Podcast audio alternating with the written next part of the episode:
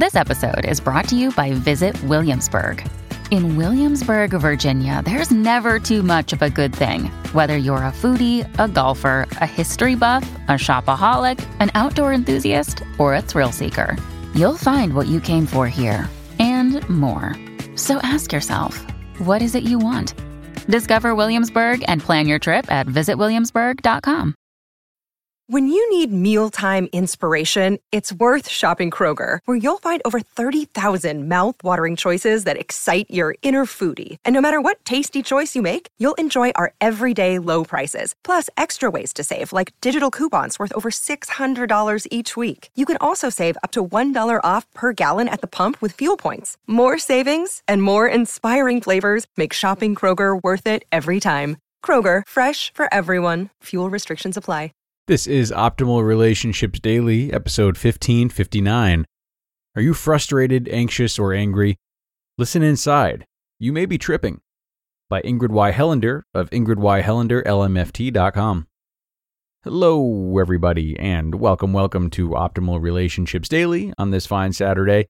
Hope your weekend is going well so far, and thanks a lot for spending some of it with us. I'm Greg Audino, your host and narrator, ready as always to bring you some great relationship content that can help you improve the relationships in your own life. Now, today, I'll be reading from Ingrid Y. Helander, who is a licensed marriage and family therapist. That's what the LMFT stands for in her website title. She's got some words of wisdom about how to better listen to ourselves when we're experiencing negative emotions.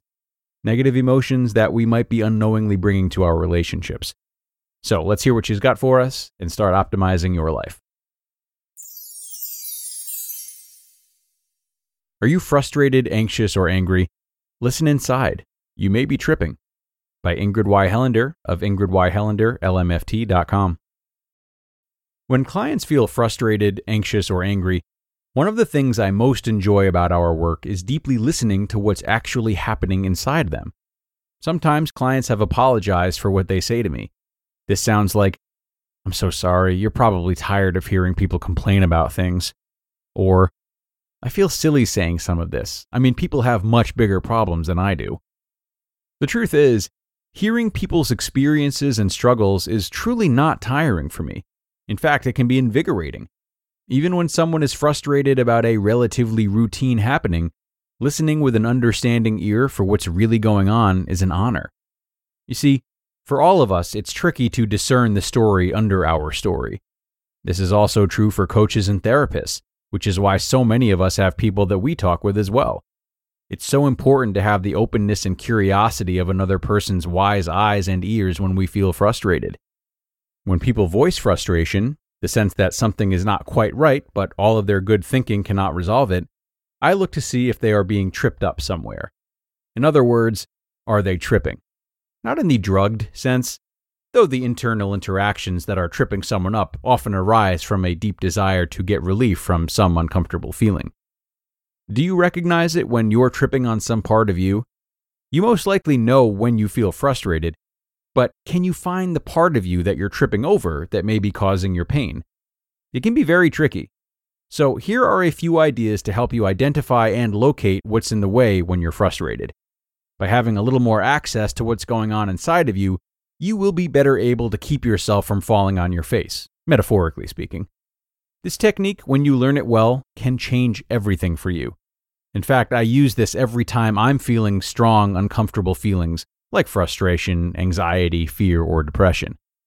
Sometimes, when these kinds of feelings are mild, I can do this on the go, and the feelings move along easily. When my feelings get very strong or very stuck, I definitely need to take more time and focus on each step. I've witnessed so many changes using this technique for myself and my clients. In fact, it's most often the difference that makes the difference. This model uses internal family systems, IFS, polyvagal neuroscience, and a bit of meditation and journaling. While there are nuances and experiences that can be better detected by a therapist, you can patiently begin using these steps to help your own frustrated feelings. 1. Just notice that you're feeling bad. Breathe and accept that just as a bit of information about what frustrates you. Two, listen to what you hear yourself saying in your head about what's making you feel frustrated. Honestly, this is the part that most people instantly and automatically do, and they often stop here. It's important not to stop here, however. When you remain in this thinking state, it is the most painful and least productive place to be. In this phase, be careful not to react in the outside world based on anything you're thinking or feeling inside yourself, i.e., slow down. 3. Breathe and offer yourself compassion. Realize that all of those difficult thoughts you're having would make anyone feel lousy. Write down the thoughts and keep them as information. 4. Next, breathe and back up from what you're tripping on inside of yourself. Because I'll guarantee you this is where your struggle is arising from.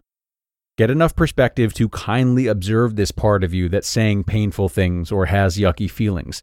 This is the most important part. 5. Now, go straight to your body, much as you would if a doctor asked you, Where does it hurt? Breathe slowly, consciously, scanning to get information. Where is the sensation that's bothering you coming from inside you? 6. Take time to get to know the part or parts of you that are strongly impacting your thinking and feeling right now. Remember that it's as important for you to know this part of you as well as you know your face or the back of your hand. 7. As you become aware of this part, breathe, focus, and ask questions like How long has this part been with me? Usually it's a long, long time. Can I be curious or even compassionate towards this painful part in me? Hopefully, yes. If not, back up and work with the parts that dislike it. What does this part say or believe?